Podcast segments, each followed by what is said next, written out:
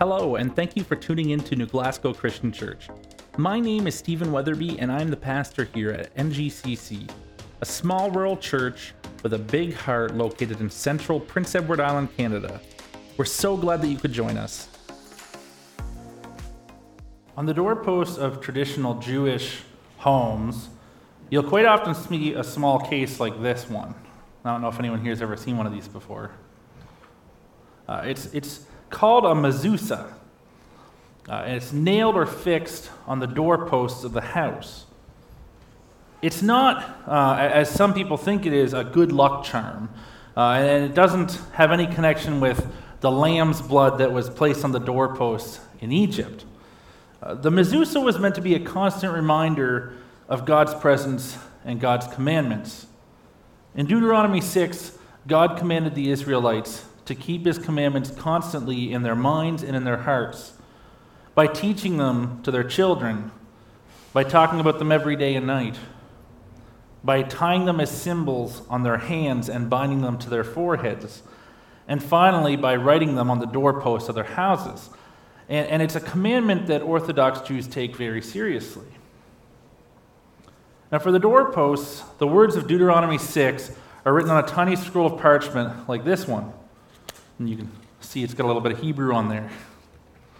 So, this scroll uh, with Deuteronomy 6 uh, will be rolled up, placed into the case. Uh, and then there's a little plug on this one uh, Amazon's finest. And then, with the scroll inside this little case, uh, they're nailed or screwed onto the right side of a doorpost. There's little screw holes here, and they, they put it at a little bit of an angle. Uh, and there'll usually be a small ceremony they'll have uh, and a blessing recited. And each time that you'd pass through the door, you're supposed to kiss your fingers and touch it as you go through, uh, which expresses love and respect for God and for His commandments. And it reminds yourself of the commandments that are contained on the scroll inside of it.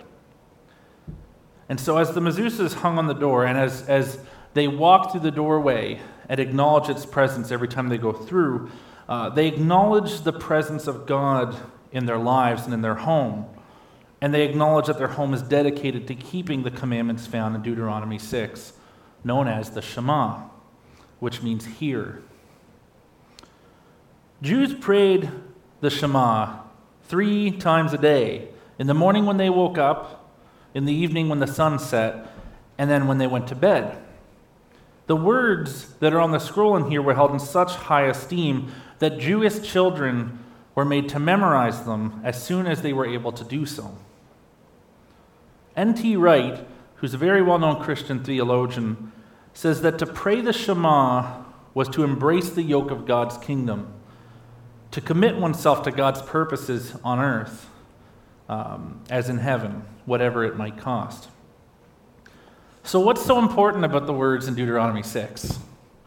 That's what we're going to learn over the next four weeks as we study the Shema together in Deuteronomy 6, and as we unpack the call to God's people, both then and today, to honor God and to love Him with all our heart, soul, and strength.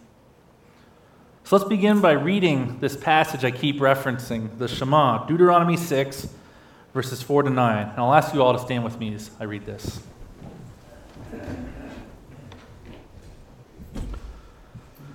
So, starting in verse 4, it says, Hear, O Israel, the Lord our God, the Lord is one. Love the Lord your God with all your heart, and with all your soul, and with all your strength. These commandments that I give you today are to be on your hearts. Impress them on your children. Talk about them when you sit at home and when you walk along the road, when you lie down and when you get up. Tie them as symbols on your hands and bind them on your foreheads. Write them on the door frames of your houses and on your gates. You may be seated. So, in these first couple verses, we have a call to hear, there's a description of God, and there's a command to follow, and there's instructions on how to follow those commands.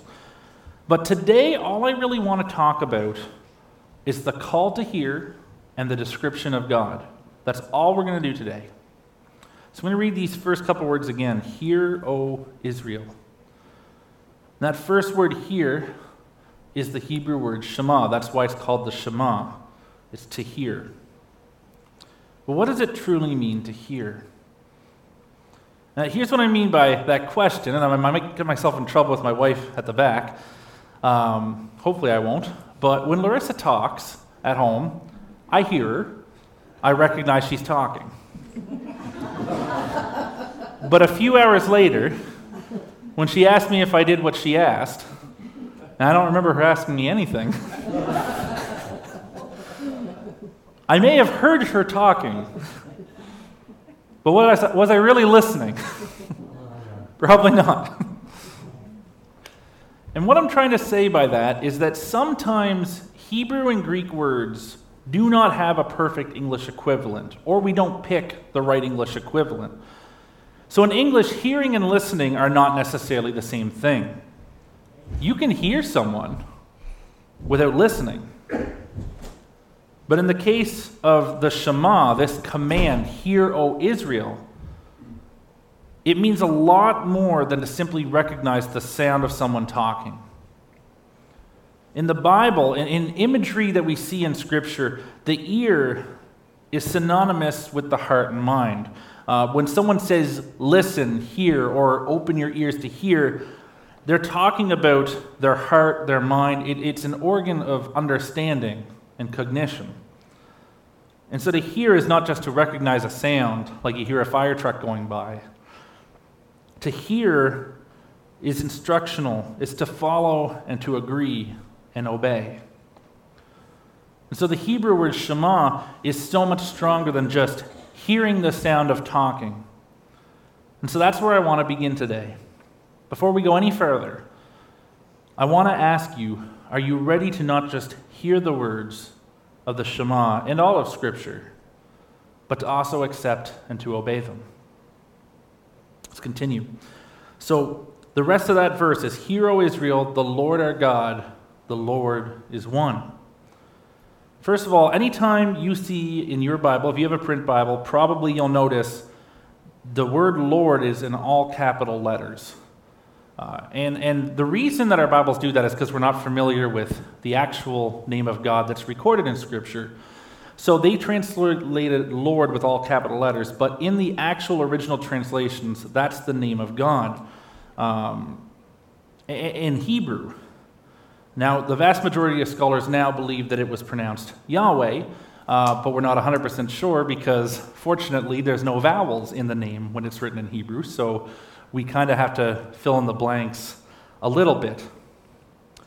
There's four ways these words can be translated in this passage, four slightly different inflections.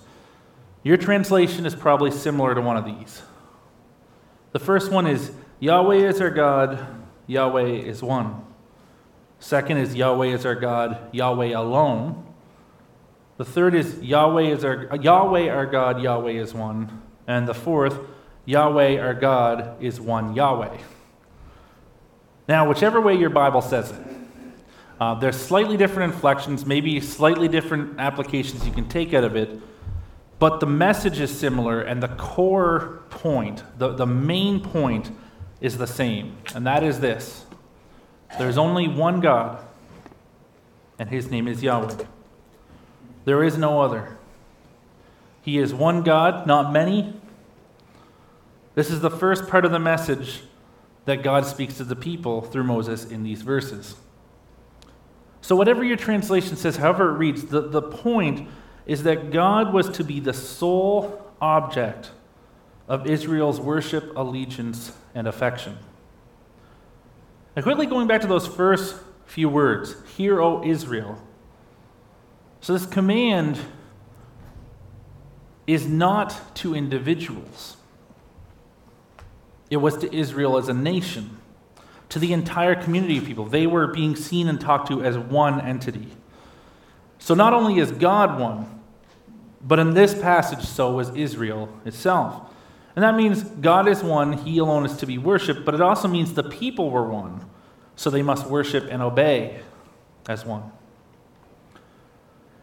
Now, those two concepts, that God alone is God and that He alone is to be worshiped, combined with the call for Israel to hear and obey as one people, sets the stage for everything else we see in the Shema. Uh, but that's what we're going to look at next week. Today, before we go any further, before we consider anything else, I want us to stop and hear, truly hear, and consider just these first few words, just a small little bite.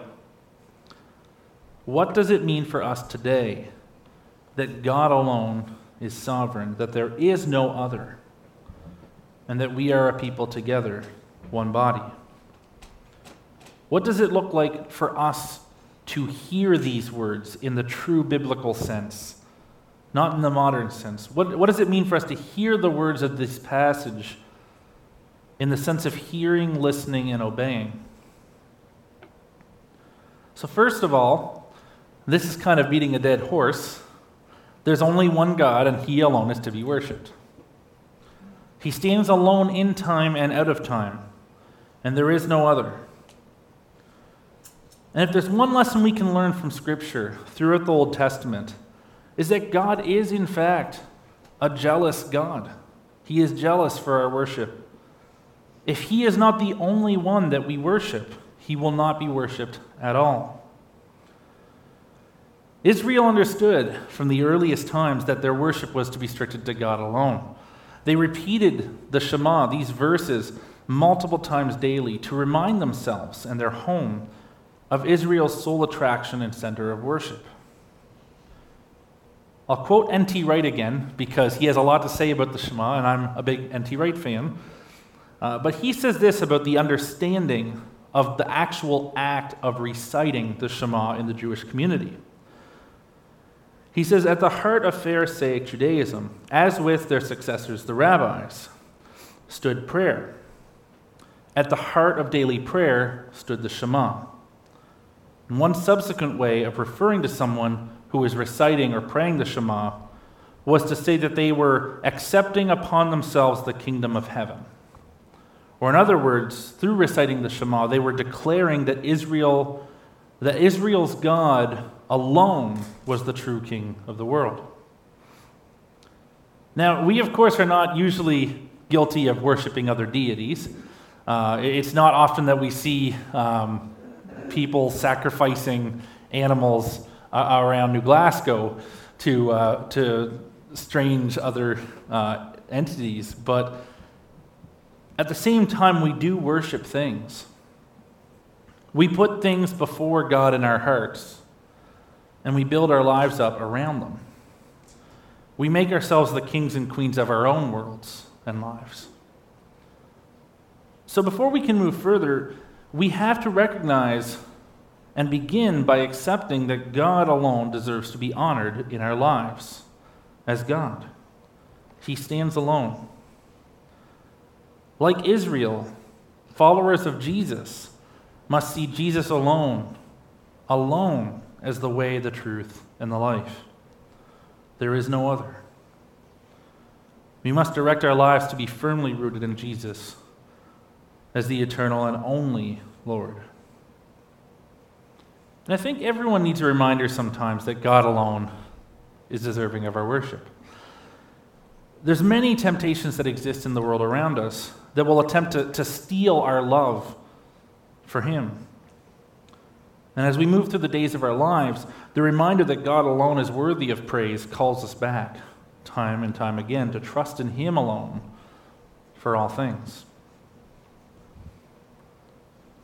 As people, sometimes we all kind of fail to see that our worship can be careless or without honor, even if we appear to be engaged. There's a well known preacher that says there's two factors that kind of cause this careless worship failure to feel the greatness of God's sovereign love and his majestic fatherhood. What he says is that if you don't see the greatness of God, then all the things that money can buy become very exciting. If you can't see the sun, you will be impressed with a street light. If you've never felt thunder and lightning, you will be impressed with fireworks. And if you turn your back on the greatness and majesty of God, you'll fall in love with a world of shadows and short lived pleasures.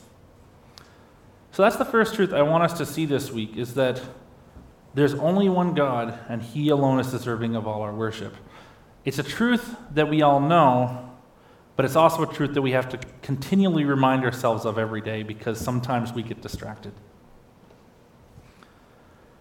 The second truth I want to share with you is this, uh, and this is just as we start to study the Shema together. Jesus has reaffirmed all of this to us.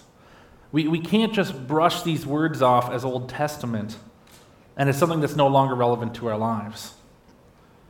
I'd like to read to you from Matthew chapter 22, verses 34 to 40.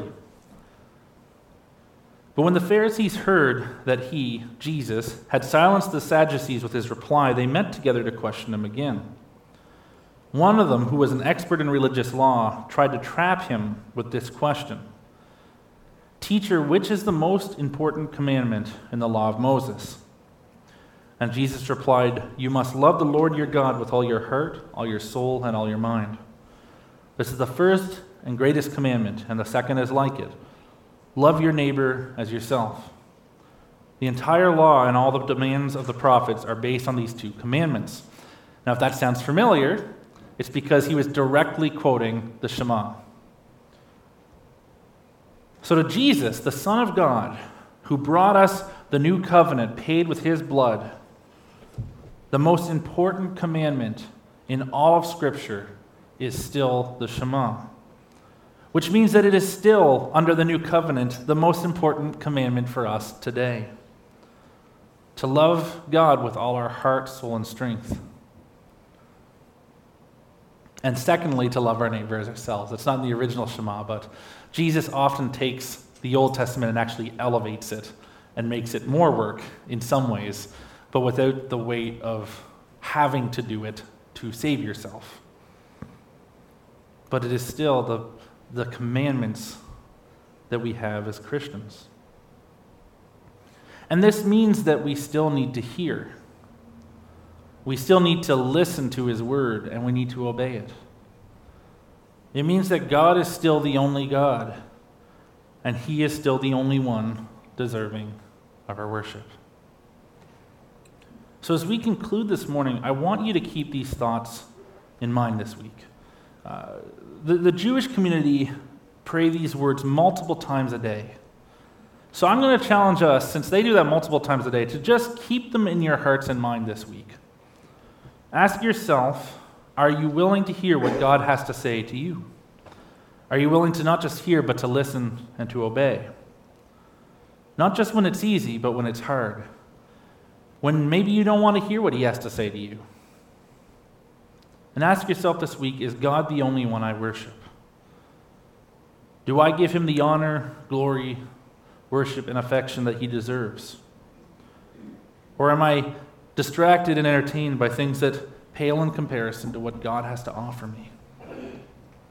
So, as we uh, finish up this morning and as we head downstairs and share fellowship together, and then head home to begin another week, my prayer for all of us is that we will have ears to hear what God has to say to us, and that He will be the sole object of our worship, allegiance, and affection. Let's close in prayer. Father God, we thank you so much, first and foremost, for your Son Jesus,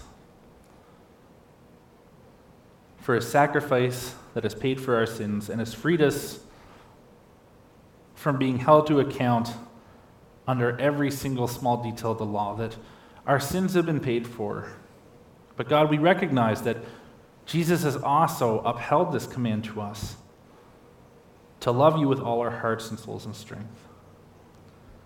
We confess that we don't always do that very well, and we ask for the strength to do it better more and more every day.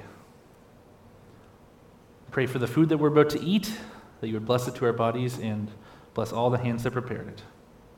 It's in Jesus' name we pray. Amen. Thanks for tuning in. We hope that this week's teaching was a blessing and an encouragement to you. If you live in the New Glasgow area, we would love for you to come and join us for our Sunday gathering. For information on service times, location, and more, check out our website at ngcc.ca. You can also find us on Facebook and Twitter Thanks for listening and have a great week.